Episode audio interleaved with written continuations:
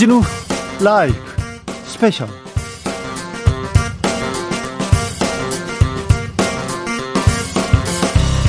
(2022년 6월 18일) 토요일입니다. 안녕하십니까. 주진우입니다. 토요일 이 시간은 일주일 동안 있었던 가장 중요한 일들 그렇게 정리해보는 시간입니다. 시사 일타 강사 두 분 모셨습니다. 양지열 박지훈 변호사 어서 오세요. 네 안녕하세요. 안녕하세요. 네 잘 지내시죠? 네, 잘 있습니다. 네 정말이요 아, 아닌 것 같아요. 저만 잘 지내면 아우, 되죠 잘 아, 네. 네, 네. 지금 이 방송 영상으로도 만나보실 수 있습니다. 네, 그렇습니다. 지금 바로 유튜브에서 주진우 라이브 검색하시면 영상으로도 만나보실 수 있습니다. 선물도 준비했습니다. 요즘 어떤 뉴스에 주목하고 계십니까? 저에게 알려주시면 세 분 추첨해서 선물을 드리겠습니다. 카카오톡 플러스 친구에서 주진우 라이브 검색하시고 친구 추가를 한 다음에 메시지 보내주시기 바랍니다. 주진우 라이브 스페셜 본격적으로 시작해 봅니다. 이번 주도 뜨거웠는데요. 아이고, 아이고. 박지훈 이 강사님께서 네. 계속해서 이분의 시대가 올 것이다. 이분 기사가 나올 것이다. 계속 하는데, 네, 조금 늦었지만 계속 나옵니다. 김건희 여사 조용한 행보 이어가고 있습니다. 조용한 행보 이어가고 있습니다. 조용한 행보신가요? 네, 조용한 행보시래요. 그래서 봉하마을도 아. 가고 이순자 씨도 이렇게 방문했습니다. 정치연구소에서 천하람 현근택 변호사와 짚어봤습니다. 변호사님들 김건희 여사 봉화마을 이렇게 간 거, 간 거에 대해서 어떻게 보십니까? 먼저 천하람. 네, 뭐 봉화마을이야 가실 수 있죠. 네. 봉화마을 좋죠. 어, 가셔가지고 이제 또 국민통합행보 아니겠습니까? 권양숙 여사 만나셔가지고 또 이제 환담하시고 하는 건 좋은데, 근데 이제 일단 먼저 좀 짚고 넘어가야 되는 거는 팬클럽과의 관계 설정인 네. 것 같아요. 관계 설정이라는 표현 썼지만 관계를 끊어야죠. 끊어야 됩니다. 설정할 필요가 뭐가 있습니까? 대통령 배우자가 팬클럽이 왜 필요해요?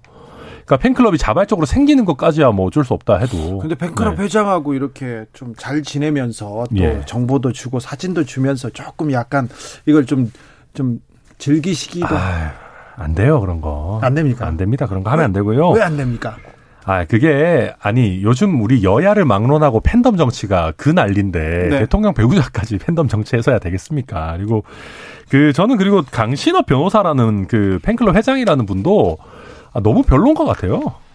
그뭐 무슨 변호사님이 무슨 뭐 왜 팬클럽 회장 이런 걸 하고 있어요. 그리고 요새 보니까 막 그런 욕, 욕설을 네, 욕을 막 SNS에 쓰시고 게다가 뭘 해가지고 뭐 돈을 모금을 해서 뭐 한 달에 얼마를 내면 뭐 회원이 되고 어쩌고저쩌고 하는 것 같은데 네. 제가 구체적으로는 안 봤습니다만은 네. 그 전체적인 느낌이 너무 별로입니다. 그래서 이런 분이랑은 빨리 단절해야 될 것 같아요. 국, 국민의힘에서도 우려하는 사람이 많군요. 뭐 저는 우려하고 있습니다. 네. 뭐 다른 사람 모르겠습니다만. 현근택 변호사님 뭐 우리 천 변호사님 다 얘기해가지고요. 네. 예, 100% 동의. 동의. 예, 예. 왜냐하면 사실은 이게 위험성이 있거든요. 네. 계속 얘기하는 게 아니 사진이 사적으로 나오는 게 말이 안 되잖아요. 청와대 그렇죠. 공보 라인이 있기 때문에 공보 라인 통해서 나와야 돼요. 이게 공적인지 사적인지 모르겠다. 근데 이미 공적 인물 아닙니까? 아니 대통령은 제가 보기에 이미 공적 인물이에요. 아, 당연하죠. 휴일날 뭘 해도 왜냐하면 음. 공적인 일이 아니면 사람들 통제하고 방어하면 안 돼요. 사적으로는 개인적으로 가면 되거든요. 네. 근데 시장에 가더라도 다 경호하잖아요. 예. 그럼 그게 공적인 일이에요. 그렇죠. 예, 그렇기 아, 때문에 당연하죠. 제가 보기에 그냥 집에서 이루어진 일 말고 대통령은 부부는 집 밖에 나오면 다 공적 일이에요. 그렇게 보시면 돼요. 그러니까 뭐 개인적으로 시장에 가더라도 그냥 개인이 가지 않잖아요. 다 경호하고 사람들 다 통제하고 하거든요. 그럼 그 공적 일이죠. 어떻게 개인 일이겠습니까? 저는 그래서 집 밖에 나오면 다 공적 일이다. 이렇게 기준으로 보시면 될 것 같아요. 정확한 표현입니다. 네. 그리고 그것은 대통령 본인뿐만 아니라 대통령 배우자도 마찬가지입니다. 대통령 빨리. 그러면 네. 그 배우자에 대한 그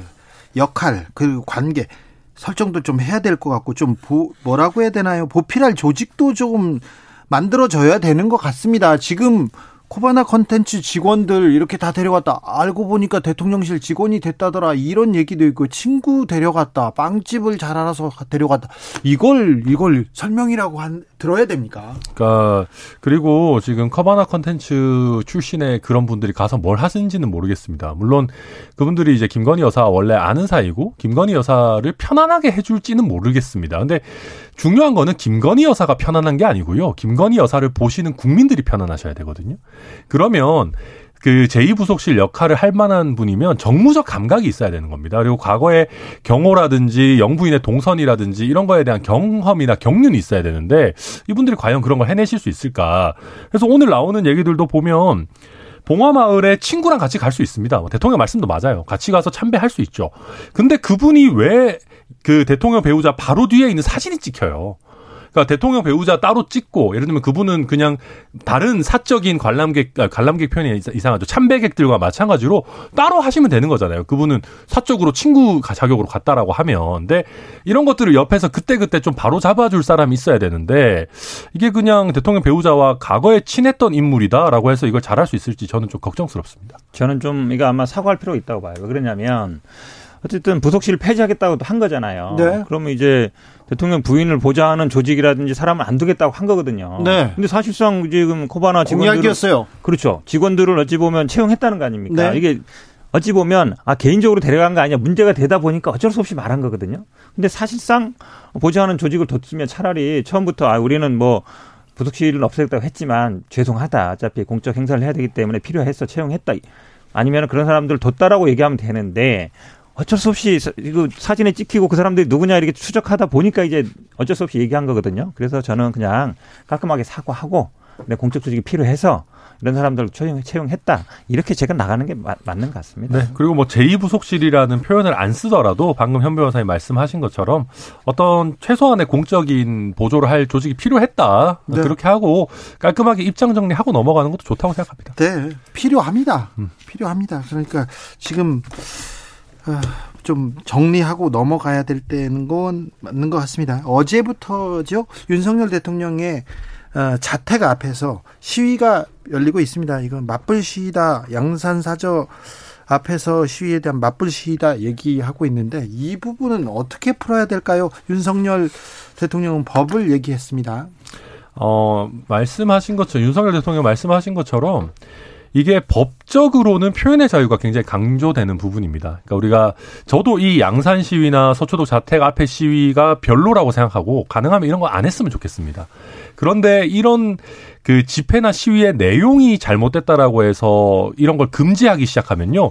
집회 시위에 대한 검열로 이어지거든요. 네. 그러니까 법적으로 이런 시위를 하지 마라라고 금지하는 건 굉장히 어려운 부분입니다. 그렇다 보니까 이거는 정치적으로 각 당에서 본인들 지지층에 좀 호소도 하고 좀 자제도 요청하고 해야 되는 부분이고 근데 그걸 안 들으면 어떻게 해야 되나 저는 그거는 참 어려운 문제인 것 같습니다. 안 들으면 어떻게 해야 되나 마- 일단 말리지 않는 것 같습니다. 그러니까 이게 아마 윤석열 대통령의 기본적인 시각이 이제 법, 그러니까 법에 위반 안 되면 괜찮다는 거잖아요. 근데 세상 모든 일이 뭐 법대로만 하는 게 아니거든요. 이것도 예를 들어서 지금 아마 양쪽에서 그럴 거예요. 뭐 몇 데시벨 측정해서 초과만 안 되면 된다는 거 하는 네. 식인데 그렇게 되면 사실은 이 사회 문제 해결이 잘 안 됩니다. 모든 거를 어찌 보면 이제 작용 반작으로 나오는 거거든요. 양산에서 시, 어, 안 막어? 그냥 그 법에 허용되니까 해? 그럼 우리도 할게. 이렇게 되는 거거든요. 저는 뭐 그렇게 하는 것도 좋지 않다고 보는데 기본적으로 좀 말리는 게 맞다. 그러니까 네. 적절하냐, 부적절하냐 이것도 좀 생각을 해봐야 돼요. 그러니까 지금 양산의 그 주민들도 그렇지 않습니까? 그 원래 시골 동네이기 때문에 밤에는 좀 조용하고 해 떨어지면 가서 주무실 거 아닙니까? 근데 거기다 막 소리 지르고 이러면 당연히 말 나오게 되겠고 지금 서초동도 마찬가지죠. 거기도 보니까 주민들이 플랜 카드 붙였다 그러는데 아니 당연히 뭐 조용한 환경을 원하겠죠. 그 그런 걸 보면 서로 좀 자제시키는 게 맞다. 주진우 라이브. 김건희 여사의 존재감 아, 엄청납니다. 그 조용한 행보라고 아까 소개를 해주셨는데 네. 조용하게 행보를 하고 있는데 언론에서 크게 만드는 건지 아니죠. 아니면 네. 크게 움직이시는 건지 네, 네.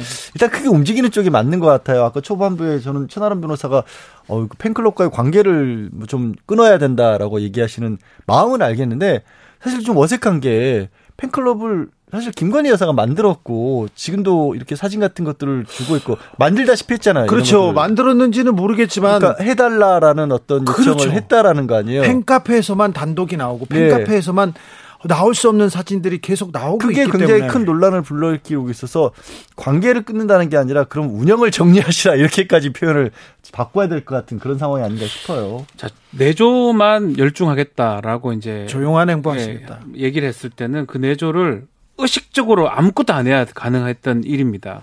근데 지금 사실은 의식하고 행동하는 건지 뭐 의식하지 않고 행동하든지 어쨌든 간에 결과론적으로 봤을 때는 언론에서 계속 주목을 하는 상황이 돼버린 거거든요. 네. 조용한 내보, 내조하고는 완전 다른 상향, 상황으로 가는 것 같고 자, 그러다 보니까 언론에서 뭐 좋게 쓰, 쓰기도 하지만 나쁘게 아니면 더 과장해서 하는 경우가 더 많습니다. 그렇게 지금 비춰지기도 하고요. 또 본인이 의도하지 않았다고 자꾸 얘기하는데 어쨌든 간에 최근에 또 사선 중진 의원 네. 그 사모님들이 하나요? 만찬 이런 것도 뭐 보도 안 하고 하려고 했는데 근데 결국 다 보도가 되거나 다 아, 보도 공개가 안될 되거든요. 수가 없죠. 아예 안 하든지 그냥 그냥 하든지 둘 중에 저는 하나가 아닌가 생각이 들고 그걸 중간에 어떤 안 하는 것처럼 보이면서 그냥 내조만 하, 하- 하는 것처럼 보이면서 하는 거는 저 어려운 상황이 지금 된 게 아닌가. 그래서 결국은 그냥 행보하는 게 한다. 네. 그렇게 보는 게 그냥 그게 다 자연스러운 것 같습니다. 뭐 네. 하는 게 잘못된 건 저는 아니라고 아, 보거든요. 대통령의 부인입니다. 영부인입니다. 할수 있죠. 예. 예. 그리고 자꾸 이제 뭐 이런 식의 얘기들이 나오죠. 이거 비공식적 행사인데 마치 보도가 그렇죠. 됐다. 근데 대통령의 부인이 비공식이라는 게 있을 수가 네. 없잖아요. 집 인물을. 나오면 비공식이 아닙니다. 그러니까 그런 것들을 감안을 해야 되는데 논란이 되고 있는 이유가 가장 큰 거는 어떻게 보면 그러니까 공식적으로 어떤 움직임을 가지고 있는지 뭔가 표현이 좀 그런 통제라고 해야 될까요? 아니면 이분이 어떻게 계획을 가지고 움직이고 있는지를 좀 주변에서도 알고 공식적으로 알려진 상황에서 움직이는 거는 괜찮은데 네. 어디서 어떤 일을 하는지를 누구도 모르는 것 같아요. 그러니까 대통령실의 공식적인 어떤 직원들에게 어, 뭐, 거기는 왜 가셨어요?라고 물어보면 우리는 몰랐다, 모른다 이런 거거든요. 그러니까 지금 윤석열 대통령은 그러면 아시나 싶은데 대통령도 기자들 만나서 나도 어떻게 해야 되는지 모르겠다라고 얘기해 버리면 국민들이 떨어져서 보는 때는 아니 너무 그냥 그냥 자기 의지대로만 움직이는 거 아닌가? 그러면 좀 불안해지거든요, 사실은. 네. 그렇게 하지 않았으면 좋겠다라는. 예컨대. 뭘- 원래도 좋은데 예컨대 우리 양 변호사님 말씀하신 것 중에 뭐 저기 예를 들어 보면 봉화마을 갔을 때 사진에 이제 포착되는 거 옆에 이제 김모 교수라는 분. 네. 그 사진에 이제 포착되게 딱 찍혔어요, 사실은. 굳이 그 같이 참배를 안 봐도 되거든요. 김건희 여사가 먼저 보고 예를 따로 참배를 볼 수 있는데 굳이 뭔가 보좌하는 것처럼 포착이 됐고 아니야 다를까 언론에서 그 사람을 주목을 했고 그 사람 비선 아니냐. 그래서 대통령실 좀 채용했다. 여러 가지 또 논란이 됐고 코바나 컨 직원이냐 뭐 이런 여러 가지 얘기가 되는데 만약에 공적 기관이 있고 이게 봉화마을 가는 거 이런 거 다 통제가 된다 그러면 통제라는 게 나쁜 의미의 통제가 아니고요. 뭐요 상황에서 굳이 같이 사진에 담길 필요가 없다. 따로 따로 찍으면 된다. 이런 판단을 아마 할 거란 말이에요. 공적 그렇죠. 공적 의식이 좀 없는 것 그렇죠. 같습니다. 그거만 맞아 떨어지면 사실은 저는 뭐 봉화마을 가는 거 이거 뭐큰 문제가 있다 아니요. 고볼 수는 네, 네. 없습니다. 네. 오히려 지금 그 사진이나 이런 것 때문에 더 놀라야 되는 거거든요. 그래서 뭐 저는 양 변호사 말씀에 좀 많이 공감을 하는데 통제라는 게 나쁜 의미의 통제가 아닌 공적인 어떤 그런 부분이 가미돼야 될 수밖에 없는 위치 아니겠습니까? 네. 영부인이 그게 지금 필요한 상황에 좀와 있는 게 아닌가 생각이 듭니다. 사회적 행보할 수 있습니다. 아, 해야죠. 네, 해야죠. 의미도 해야죠. 있고요. 그런데 그러니까 이제 대통령실이나 공적인 기관에서 좀 공적 의식을 가진 사람들이 그렇죠. 이 조금 아, 좀 조율하는 게 필요하지 않나 이런 생각은 뭐 해봅니다. 그러다 보니까 자연스럽게 없앴던 제2부속실 다시 만든다라는 얘기가 나오고 야당에서도. 차라리 만들어라 얘기합니다. 그러니까 그게 필요하다라는 거고 그게 또 사실 제2부속실 얘기만 나오는데 민정수석실에 했던 기능이 있거든요. 네. 그러니까 민정수석실에서 이 배우자 내지는 대통령의 가족들과 관련된 부분들을 계속해서 들여다보고 있었던 겁니다. 친인척 팀이 있어요. 예, 왜 그러냐면 그분들을 뭐 묶어놓는다는 게 아니라 이분들이 잘못하지 않아도 네. 왜 호가호위 한다 그러잖아요. 그렇죠. 이분들 옆에 어떻게든 그렇죠. 접근을 해서 거예요. 그냥 평소에 친한 관계- 관계라고 할지라도 사람이 뭐 권력이 됐든 금력이 됐든 뭔가가 있으면 거기에 또 잘못된 사람들이 꼬일 수도 있으니까. 아유 내가 누구 잘 알아. 내가 어. 누구하고 측근이야. 전화 어. 한번 해봐. 이러면서 그런 것들을 알아서 그래야 이제 김건희 여사도 오히려 편해지시거든요. 네. 그런 역할을 해주는 조직이 있어야 되는 거예요. 근데 네. 그거를 그냥 본인이 조용하게 내주만 하겠다라고 해서 다 없앴는데 조용하게 안 계시니까 네. 그게 문제가 되는 거죠. 제가 한 20여 년 동안 대통령 친인척 전문 기자입니다. 아, 그래서 네네네. 딱 보고 있다가 기사 써가지고 청문회도 열리고 음. 저하고 어, 문재인 대통령하고 청문회 어, 증인 동기였어요. 그러니까 가지 말자 안 가가지고 벌금도 같이 낸 적이 어. 있었습니다. 그런데 그런데요. 그런데 아, 친인척 관리 그리고 영부인과 주변 사람들 이 관리가 공적으로 되지 않지 않습니까? 그러면 사고 납니다. 사고 그래서 사고 나요. 그분들 의지와 관계 없이 그쵸. 지금 또 징조가 자꾸 보이는 거거든요. 뭐 예컨대 그 업체, 네. 대통령실, 지무실, 인테리어 업체 그 부분도 그렇고요. 네. 뭐 확인이 좀 더 돼야 됩니다. 김모 교수, 어, 저 사람 실세야. 비선에서 힘이 있대. 그러면 또 그분한테 가까이 그렇죠. 가는 사람이 있어요. 외적으로 활용을 하거나 그것을 일부러 활용한 사람이 생기기 때문에 그래서 공적 조직이 필요하다는 거예요. 실제로 대통령 영부인의 법적 지위가 우리 법에 뭐 적용된 규정된 바는 크게 없습니다. 그렇지만 없기 때문에 막 마음대로 할 수 있는 것도 아니고요. 또 없기 때문에 뭔가 공적으로 뭐할그 어떤 근거가 잘 없거든요. 네네. 그러니까 저는 그래서 그 기관이 필요하다는 겁니다. 없기 때문에 예를 들어서 뭐막 공적인 사람을 쓸 수가 없어요. 네. 그래서 차라리 이 부속실이든 어떤 명칭이든 그런 조직을 통해서 뭐 보호를 받거나 하는 게 가장 바람직한 모습 같습니다. 김건희 여사의 존재감이 굉장합니다. 그리고 모든 모든 뭐 일거수일투족이 관심사기 때문에 네. 조금만 조금만 엇나가거나 조금만 이렇게 사람들의 생각과 다를 경우 이게 크게 크게 리스크로 변할 수 있다는 것도 아, 이 대통령실에서 좀 간과하지 그런 것도 있는 것될 같아요. 뭐 부분입니다. 이건 좀 개인적 생각이긴 한데 앞으로 아마 우리나라가 좀 많이 어려워질 겁니다. 우리나라뿐만 아니라 전 세계적으로 그 어려운 상황인데 이런 어떤 좀 가십성 뭐 이거는 저는 언론은 보도할 수밖에 없다고 보는데 그렇게 되면 뭐가 안 맞는 거예요. 또 안 좋은 이미지가 쌓이는 수밖에 없는 거거든요. 네. 나라는 많이 어려운데 뭔가 그냥 죄송한 얘기죠. 뭔가 그냥 보여주기식만 하는 모양새. 이게 지금 계속 축, 축적이 돼 버리면 저는 윤석열 정부 국정 운영에도 이게 영향이 좀 끼칠 것 같다는 생각이 들어서 김건희 여사에 대해서는 그 빅데이터로 이렇게 분석해 보면 수많은 기사가 나왔는데 그래도 긍정적인 그 단어가 많았어요. 네. 굉장히 많았고 지난 대선 과정에 과정에 진보와 보수가 치열하게 싸웠지만 긍정적인 그 메시지가 많았다고 이렇게 잡혔어요. 그런데 치- 최근 한 달 동안 계속해서 긍정에서 부정으로 이렇게 돌아가는 게 명확하게 보입니다. 네. 그게 박준미 변호사가 얘기한 타이밍이죠. 네. 만약에 정말로 우리가 지금 뭐, 뭐 코로나도 없었고 경제적으로 굉장히 안정적이고 그리고 왜 극장에 갔을 때 윤석열 대통령이 대통령도 시민의 한 사람으로서 일상적인 어떤 생활을 그 누릴 수 있는 거 아니냐 네. 그런 모습 보여줄 수 있다라는 게 좋을 때 그렇게 얘기를 하면 어 그래 같이 즐깁시다 이게 되는데 우리는 힘들어 죽겠는데 지금 일상이야 이렇게 해버려 대통령이 지금 바꿔 먹을 때야 얘기가 예, 않습니까? 그렇게 돼버리거든요. 그래서 그게 타이밍을 좀 잘 봐야 됩니다. 알겠습니다. 계속해서 김건희 여사 관련된 이슈는 이어질 것으로 보입니다. 한동훈 법무부 장관의 존재감도 그런데 넘어가겠습니다. 자, 선거 끝난 후에 혁신 경쟁에 뛰어들었습니다. 민주당, 국민의힘 혁신하겠다, 개혁하겠다, 비상대책이 꾸리고 열심히 뛰고 있습니다. 그런데 혁신하고 있습니까? 비상 대책 세우고 있습니까? 최재성 전 청와대 정무수석과 짚어봤습니다.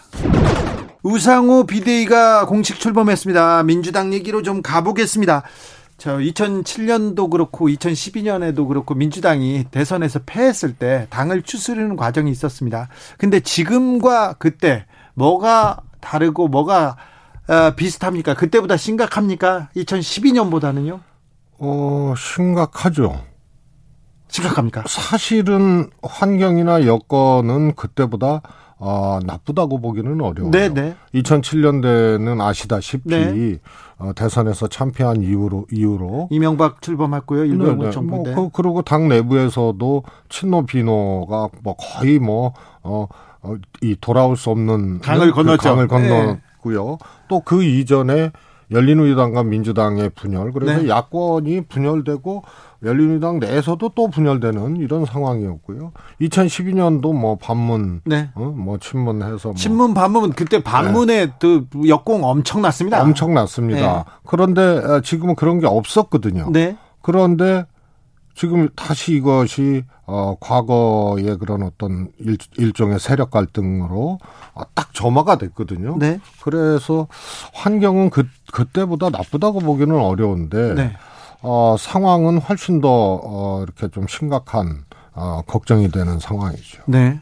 좀 민주당이 잘 극복해 나갈까요? 일단 수박 공방, 개파 분열적 언어를 금지하라 이렇게 우상우 위원장은 또 일성을 어 일성을 보냈습니다. 두 가지가 좀 음, 돼야 되는데요. 네. 어, 걱정도 되고요. 하나는 어, 대립하고 있는 뭐 대표적인 어, 친명이라고 하고 또 반명이라고 했을 때, 네. 그 정치인들, 국회의원들, 그 세력이 위기를 극복했던 집단적인 경험이나 네. 혹은 또 그런 것들이 없어요.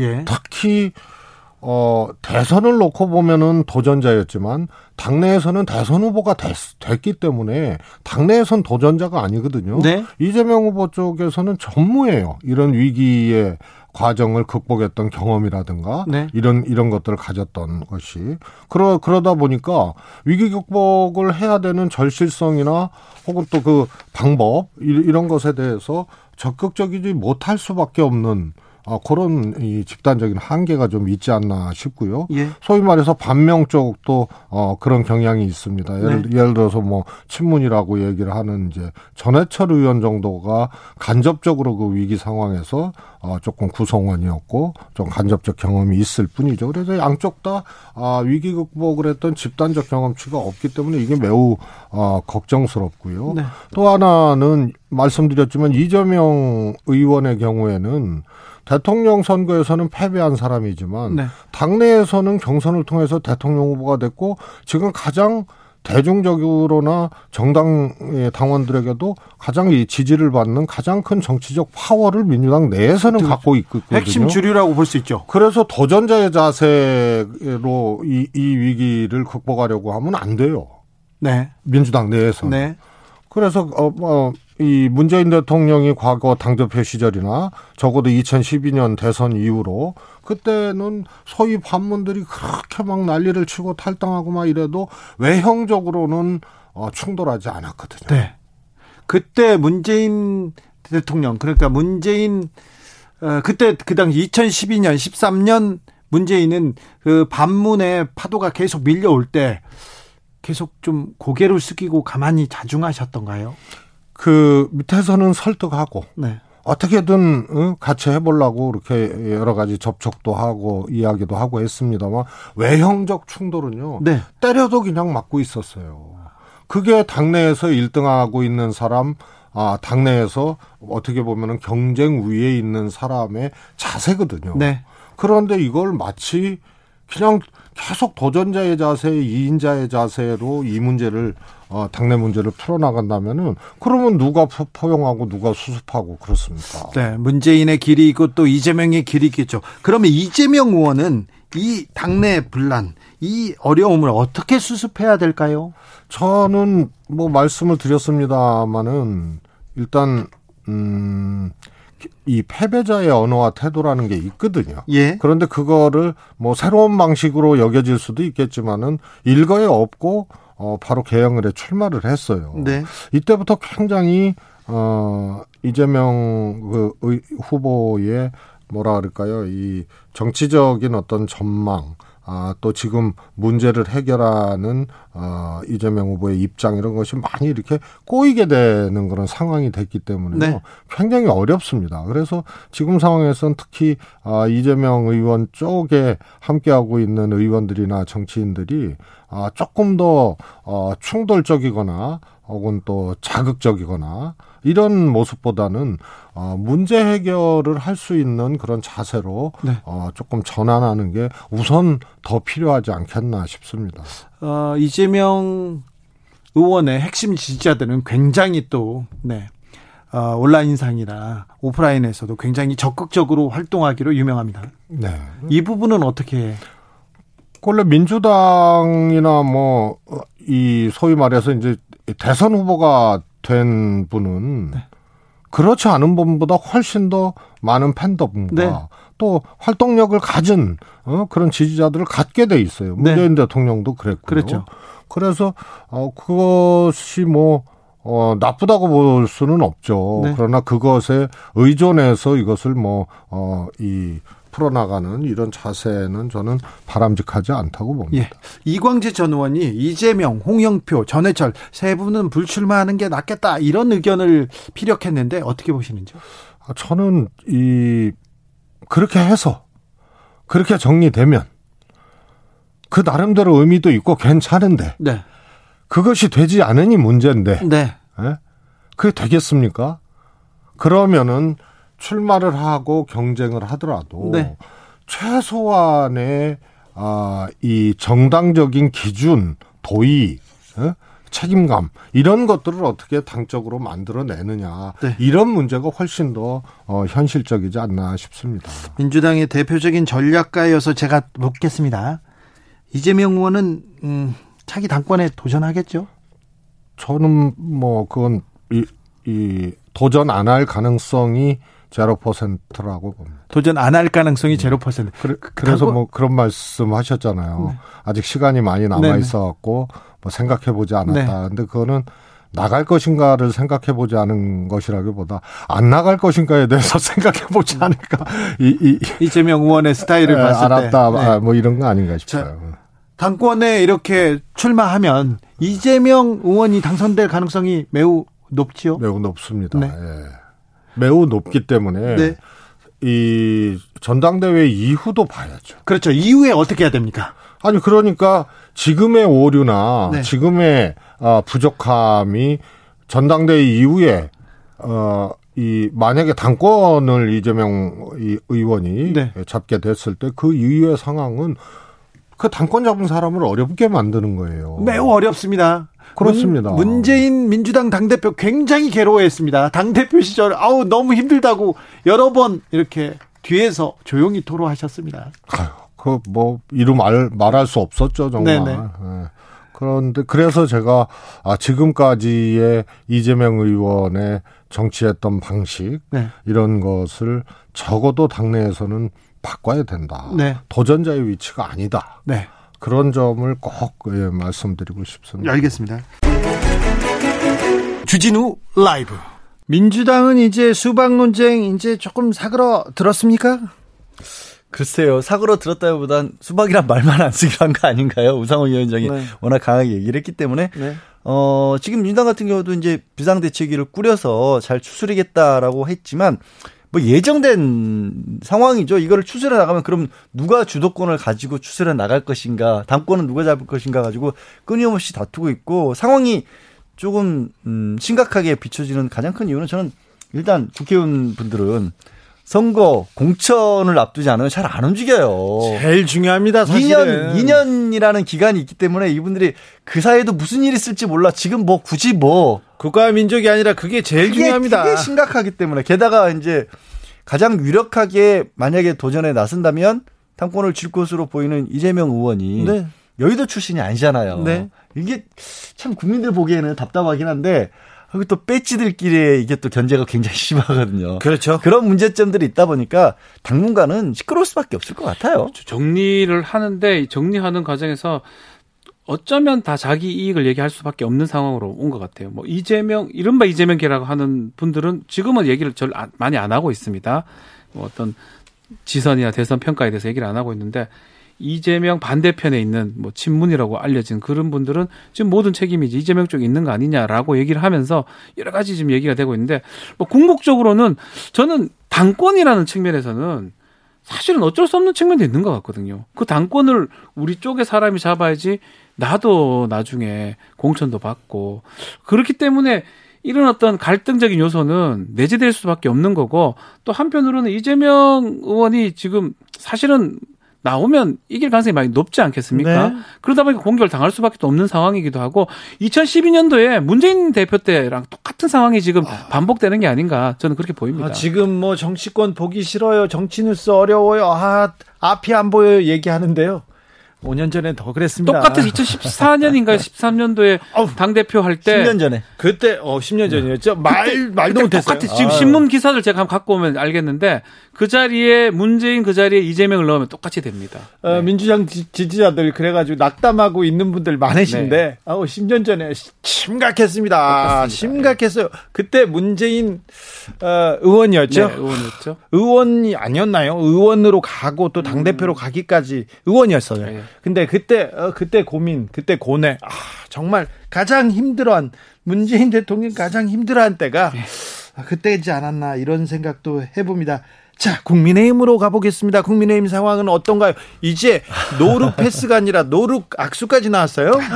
아니, 지금, 물론 이제 지금 얘기한 건 뭐냐면, 이준석 대표가 최고위원회 이게 출석을 하는 과정에서 배현진 최고위원이 네. 손을 좀 내밀었는데, 못 본 건지 안 본 건지 이제 악수가 잘 안 됐어요. 자리에 앉으면서. 에헤이. 눈을 좀 안 맞추지는 것 같아서. 안 보셨죠? 아, 물론 이제 그러고 나서 끝나고 나서는 이준석 대표는 그 전날 이제 공식적인 자리에서 자리가 좀 거하게 되는 바람에 힘들어서 못 봤다라고 얘기를 하는데 근데 사람들이 하필이면 왜 배현진 최고위원과 그렇게 못 봤을까? 네. 얘기- 예, 이렇게 나오는 거고 결국 인석 대표 지금 여러 가지 말이 많잖아요. 본인의 징계 여부도 아직 결정이 안 돼 있고 지금 뭐 사실 용산 대통령실로는 국민의힘의 핵심 세력들이 간 것도 없고 거기는 검찰이 다 장악을 했고 여전히 친윤계라고 불리는 의원들은 또 국민의힘이 있고 그러니까 본인은 나는 어디로 가야 되냐.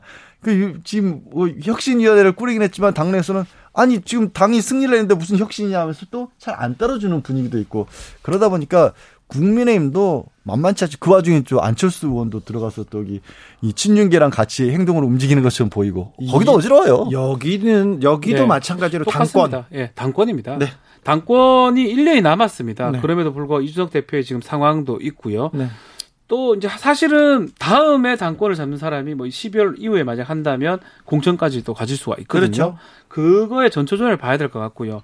사실은 윤석열 대통령의 또 입장이 이 예전에 개파가 있던 사람이 아닙니다. 어쩌면 국민의힘에서 모셔온 어, 그런 대통령이라고 봐야 되는데 그런 상황이기 때문에 당연히 개파가 없을 수밖에 없죠. 윤핵관, 친윤이 말이 나오는 게 지금 만들어지는 거고 사람들도 뭐 내, 몰라요. 내가 지금 친윤인지 아닌지 어디로 가야 될지 일로 가야 될지 절로 가야 될지 그 과정에서 민들레라는 얘기도 나왔던 것 같고요. 개, 재편되는 과정이라고 봐야 될 것 같습니다. 아마 이준석 대표라든지 권성동 원내대표 좀 잡고 싶어 할 거고 안철수 의원도 뭔가 하고 싶어 하고 이 알려진 윤핵관 장재원 의원도 뭔가 하고 싶어 하고 이런 갈등 속에 지금 이런 얘기들이 또 배현진 최고도 어디에서 해야 되냐 이런 생각들을 지금 하고 있는 상황이 아닌가 뭐 비- 저는 민주당 국민의힘 상황이 겉으로는 달라 보이지만 거의 속내는 같은 게 아닌가 생각이 들어요. 어지러운 건 비슷한데 저는 여기 국민의힘 같은 경우는 윤석열 대통령이 굉장히 큰 변수로 보여요. 왜냐하면 이게 그나마 지금 여당이 규모라도 크면 여당 나름대로의 목소리라도 크게 나오고 그 안에서 또 움직임이 있을 수 있는데 사실 여소야대잖아요. 여소야대인 거고 윤석열 대통령이 워낙 국민의힘 출신도 아니어서 그렇기도 했지만 굉장히 강하게 자기 일가 밀어붙이는 스타일이잖아요. 지금 대통령실 사실 이 권력은 다 검찰 수준들이 장하고 있고 그러면 대통령 입장에서는 다음 총선을 계산했을 때는 이제는 내 사람이 거기를 또 들어가야 되는 거거든요. 사실 지난 지방선거 때도 이미 윤석열 대통령이 공천권을 상당히 많이 공천에 영향을 그렇죠. 끼쳤다라고 네. 보는 게 중론인데 그러면 지금 국민의 입장에서는 뭐라고 당 내부에서 어떻게 어떻게 다툼이 있더라도 결국에는 또 좌지우지 되는 건 대통령의 의중 아니야? 이런 생각까지 겹쳐지니까 제가 봤을 때 민주당보다도 조금 더 사실 내분으로 본다면 심각한 상황이 아닐까 싶어요. 그렇습니다. 정권을 잡고 지선에서 서- 승리했습니다. 그래서 이제 아, 정치를 펴야 되는데 펴야 되는데 오 지난 대선 때 이준석 대표가 윤을 도왔나 안 도왔나 여기부터 시작돼 가지고 이 사람이 핵관인가 아닌가 여기부터 시작돼서 계속해서 논쟁 이어갑니다. 석석대전에서 석석대전에서 그 다음에 이준석과 장재원 그 다음에는 이준석과 안철수, 안철수. 그리고 권성동 예. 그리고 이번에는 배현진까지 그런 모양새입니다. 예. 계속 이어질 것 같습니다. 아마 계속 이래 될 것 같아요. 네. 그리고 지금 말씀드린 것처럼 윤석열 대통령이 음. 그 청와대 아 저, 용산 대통령실 출근할 때마다 뭔가 정치적인 이슈를 툭툭 던지잖아요. 그러면 참 부수적인 피해를 국민의힘이 있는 것 같아요. 지금 국민들이 봤을 때 민주당하고 대통령하고 대책적으로 보이지 국민의힘이 정치권에 사라졌어요. 그렇습니다.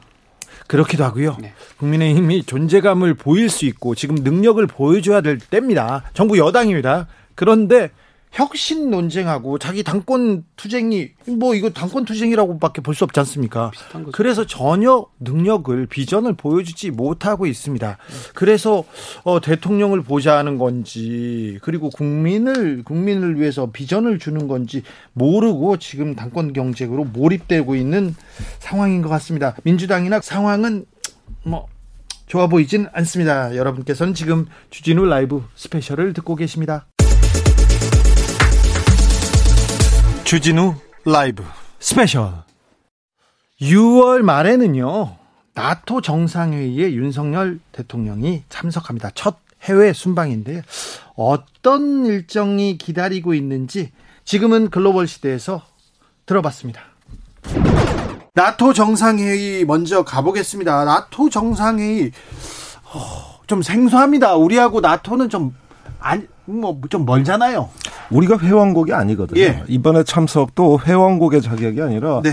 뭐 창광 그러니까 옵저버의 자격으로 가는 거지. 네. 이것도 또 우크라이나 전쟁이 아니면 참석할 일도 없거든요. 네. 예, 그런 면에서 이번에는 나토 정상회담에 우리 대통령이 가고 일본 기시다 총리도 가요. 네. 이렇게 해서 범세계적인 어떤 회의 공동체가 아, 우크라이나에서 러시아를 더 규탄하고 힘을 모으자. 아마도 이렇게 좀 붐을 만들려는 의도가 있다고 보여지네요. 네. 음. 우크라이나에 대해서 지금 그럼 러시아를 압박하는 그런 회의가 될 것 같네요.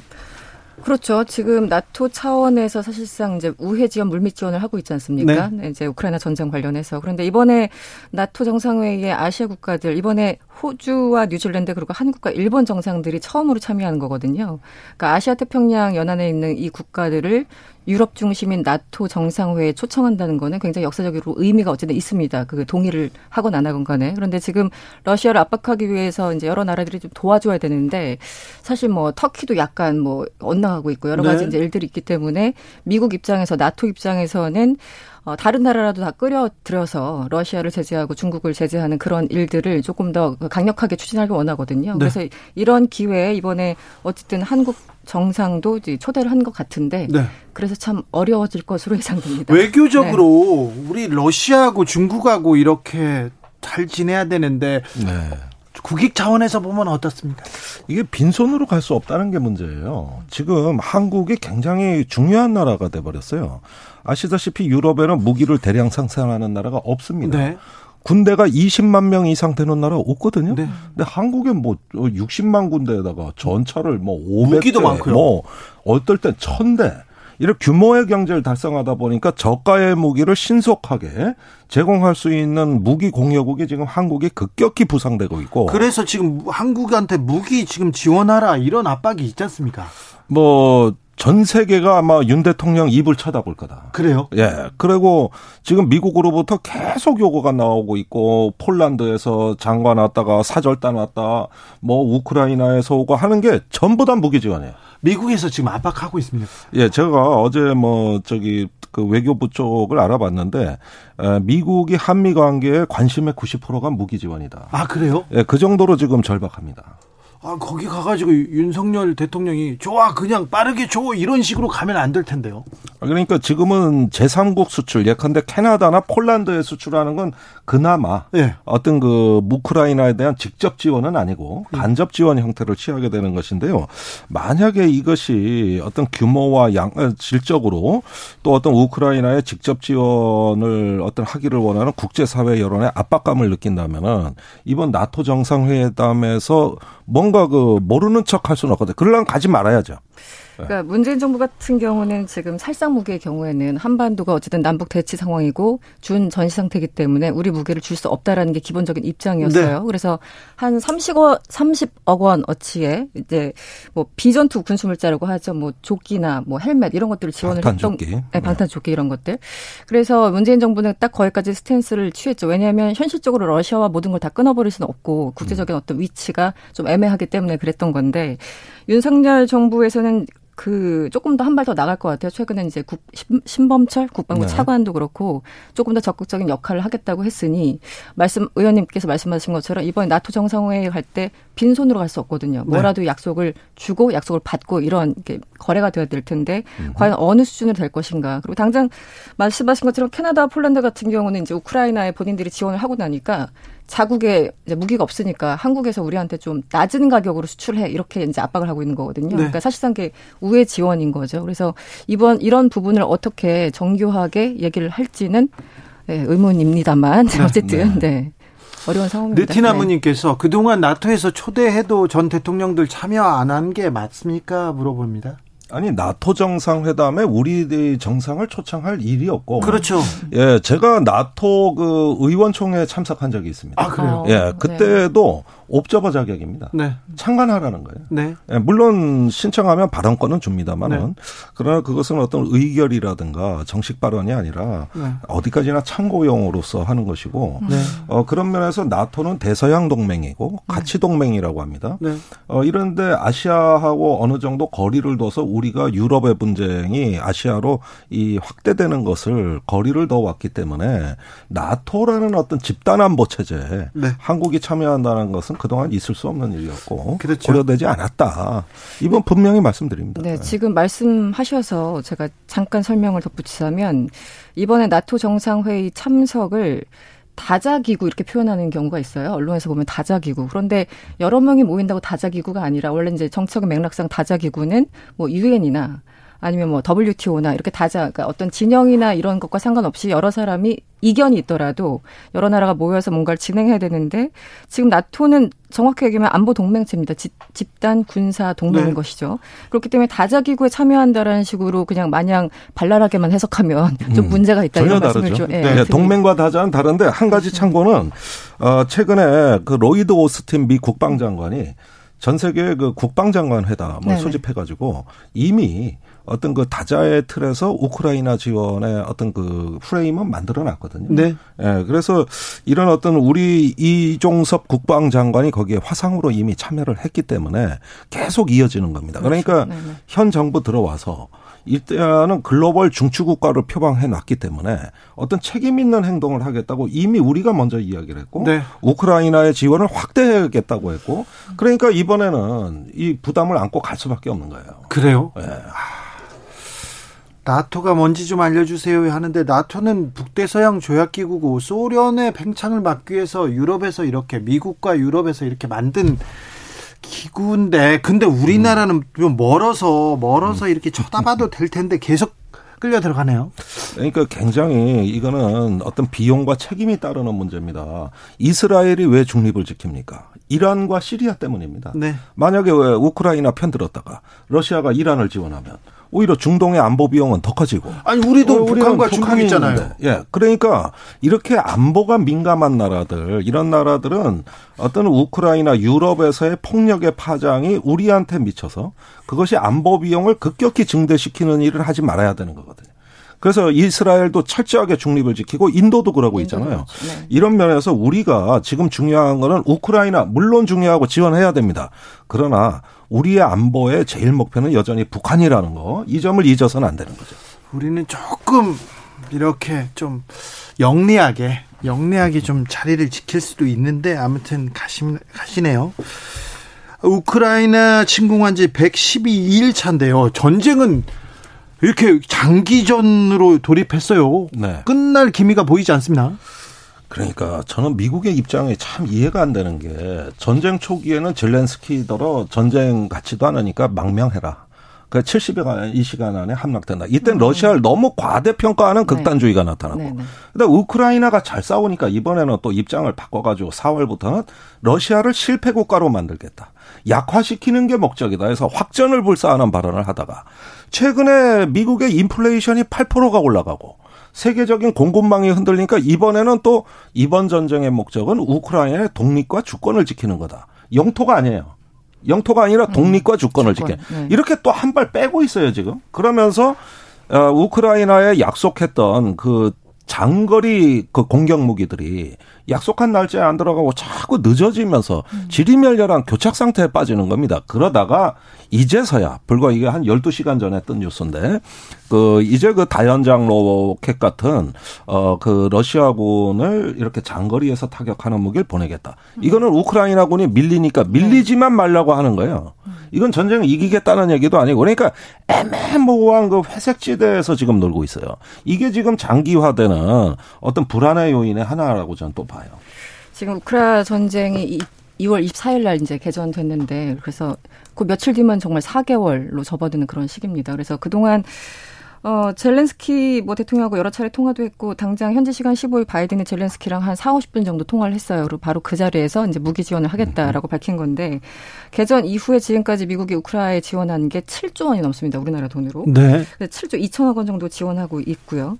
그러니까 지금 상황에서 그 말씀하신 것처럼 애매한 상황이긴 한데 지원을 안 하자니 참 애매하고 그동안 뱉어놓은 말들이 있어서 그런데 지금 이 돈을 지원하면서 이제 오스틴 국방장관 아까 그 40여 개국 우크라이나 지원하고자 하는 그 국방장관들이 모였을 때 오스틴 국방장관이 이런 얘기를 합니다. 우리는 긴장을 풀거나 지체할 수 없다면서 다시 한번 좀 결사항전 뭐 이렇게 얘기를 하고 있는데 이 얘기는 딴 생각하는 서방 국가들이 늘어나기 시작했다는 뜻입니다. 네. 한마디로 최근에 이제 프랑스 마크롱 대통령도 그렇고 네. 독일도 그렇고. 어, 독일도 그렇고 어, 푸틴한테 모욕감을 줘서는 안 된다 이런 얘기를 했잖아요. 네. 협상으로 네. 나가야 된다 얘기도 그렇죠. 했죠. 그리고 이제 일부 전문가들은 일부 지역, 특히 이제 동부 돈바스 지역을 조금 포기하더라도 더 많은 희생을 막기 위해서 어느 정도 좀 협상을 해야 된다 이런 얘기들이 슬금슬금 서방 국가에 나오니까 그리고 서방 국가들은 워낙 그 석유나 가스, 천연가스 이런 것들 필요한 상황이니까 이런 이제 상황에서 오스틴이 한 번 더 이제 그 마음을 다잡읍시다 이렇게 얘기를 한 것 같은데 그 다음에 블링컨 국무장관 워딩이 또 재밌어요. 오스틴 싸우자고 했는데 이 국무장관은 우크라이나의 미래는 우크라이나 국민에 달려 있다. 이렇게. 얘기를 하면서 네. 애매한 얘기를 하고 있습니다. 애매하죠. 네네. 그런데 지금 미국에서 나오는 우려 사항은 이겁니다. 계속 폴란드를 통해서 우크라이나에 공격 무기가 들어가면 푸틴이 언제까지 이것을 저 용인하겠느냐. 그 다음 전쟁터가 폴란드라고 보는 거예요. 음. 이거는 CSIS의 보고서 그 Coming Storm 다가오는 폭풍이 미국 내 가장 권위 있는 전략가들의 워게임 결과가 발표됐어요. 네. 근데 푸틴으로서는 우크라이나의 서방 무기 지원을 계속 용납하면은 실패할 수도 있는 겁니다.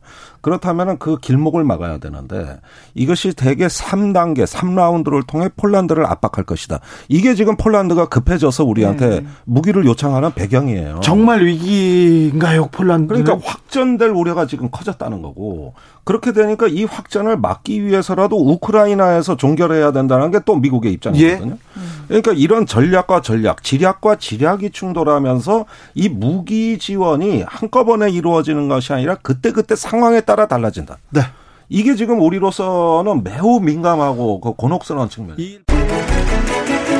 주진우 라이브.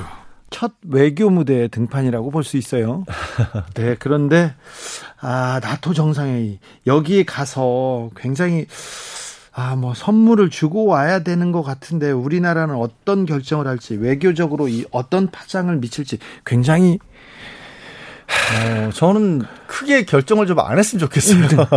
그러니까 무슨 얘기냐면 윤석열 대통령 취임 전부터 그리고 취임 이후에도 외교 문제에 있어서 너무 과단을 하는 게 아닌가. 네. 너무 단정적인 어떤 뭐 미국과의 가치 동맹이나 이런 부분에 절대적으로 한쪽으로만 쏠리지 않는가 이런 부분들이 우려스럽다는 얘기 나왔지 않습니까? 물론 그 뭐 결단력 있게 보여주는 모습도 필요하지만 외교 무대는 그렇지 않은 거거든요. 외교적 수사라는 게 있지 않습니까? 그리고 가장 이미 한 번 지금 뭐 국가적으로 봤을 때는 겪지 않아도 될 일을 겪은 게 한일 정상회담 추진할 것처럼 하다가 일본 측에서 우리 안 한다라고 하는 네, 바람에 네. 모양이 이상해져 버렸어요. 네. 우리가 지금 일본과 관계가 껄끄러운 건 맞지만 그것 때문에 우리가 겪고 있는 큰 어려움이란 건 사실 없어요. 생각보다 잘 극복을 해냈단 말이에요.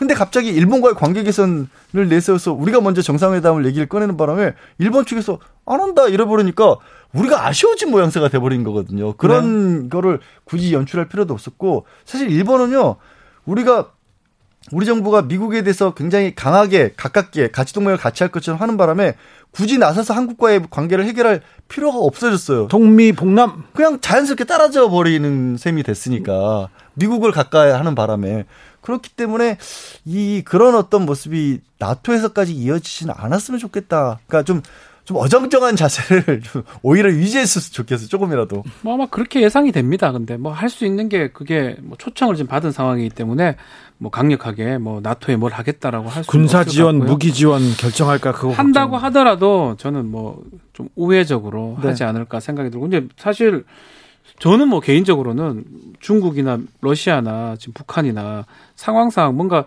계속 메시지를 던지는 게 축적이 될 것 같다는 생각이 들거든요. 아마 윤석열 정부도 그 정도는 인식을 하고 있는 것 같아요. 뭐 경제적인 부분이나 가치적인 부분에서 미국 쪽하고 같이 하는 거 그 부분은 이제 그 지향점이 정부의 지향점이기 때문에 맞다고 보더라도 현실적으로 경제라든지 이런 부분을 봤을 때는 그 가치적 부분하고 좀 따져봐야 되기 때문에 뭐 군사적 부분, 뭐라든 이런 것들이 구체적으로 나오지 말아야 될 상황이고 저는 뭐 개인적으로는 아마도 그런 얘기는 크게 하지 않을 것 같고 참석하는데 좀 의미가 있는 상황으로 봐야 될 것 같고 네. 또더 나아가서 일본의 기사 총리하고 만나는 것도 안 할 것 같아요. 네. 안될 것 같아요. 그래서 가긴 갔대 뭐 큰 그건 없는 그런 상황으로 저는 되지 않을까 네, 예상을 만나지 해봅니다. 않더라도 자존심을 세우고 그냥 돌아왔으면 네. 좋겠습니다. 그리고 네. 이게 진짜 자존심이나 어떤 정서, 감정의 문제가 아니라요.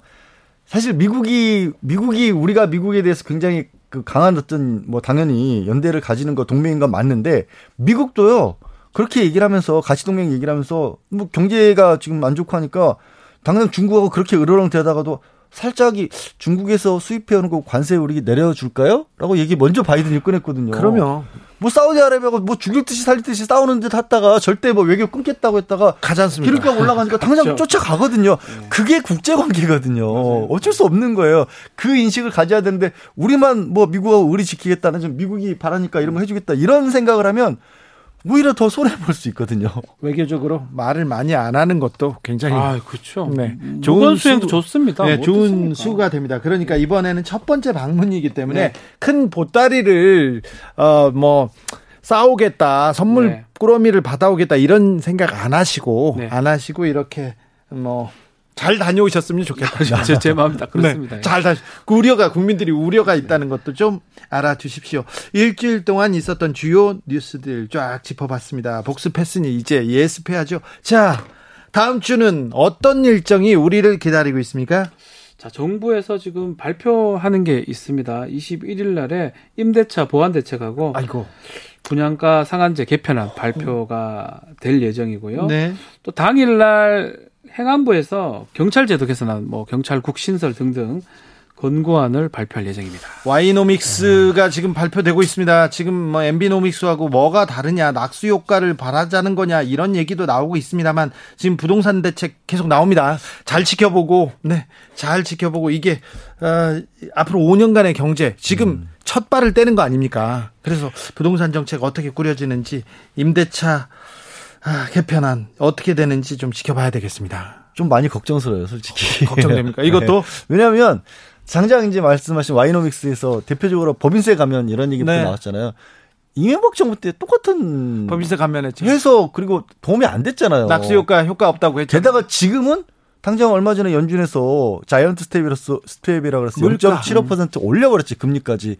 가뜩이나 이 고물가로 가고 있는 상황에서 법인만 도와주게 되면 그게 법인이 그렇게 우리가 많이 혜택 받으니까 밑으로 풀자 이게 안 되죠. 안 된단 말이에요. 글쎄요, 뭐 어떤 식으로 발표가 될지 좀 지켜봐야 되는데, 아, 저는 임대차 부분도 좀, 걱- 좀 신경이 쓰이고 봐야 될 것 같습니다. 알겠습니다. 다음 주 신문 일면 보겠습니다. 박지훈 변호사. 저는 또 이렇게 하면 좀, 네. 좀 맨날 똑같은 얘기 하나 아니 아니 싶은데 아니. 네. 맞아. 김건희 여사 알겠어요. 같아요. 그럴 줄 알았어요. 안 나올 수가 없어. 안 나오면 안 나오면 저는 오히려 반대 희망입니다. 안 나와도 좋은데 네. 근데 또 나올 것 같아요. 양지열 변호사. 아, 저 왜 계속 박지훈 변호사를 비판했었는데 네. 요즘 점점 끌려가고 있어요. 주진우 라이브 스페셜 여기서 인사드리겠습니다. 자, 양지열 변호사, 박지훈 변호사, 감사합니다. 네, 고맙습니다. 고맙습니다. 네, 주진우 라이브 스페셜은 여기서 인사드립니다. 다음 주 월요일 오후 5시 5분에 돌아오겠습니다. 지금까지 주진우였습니다.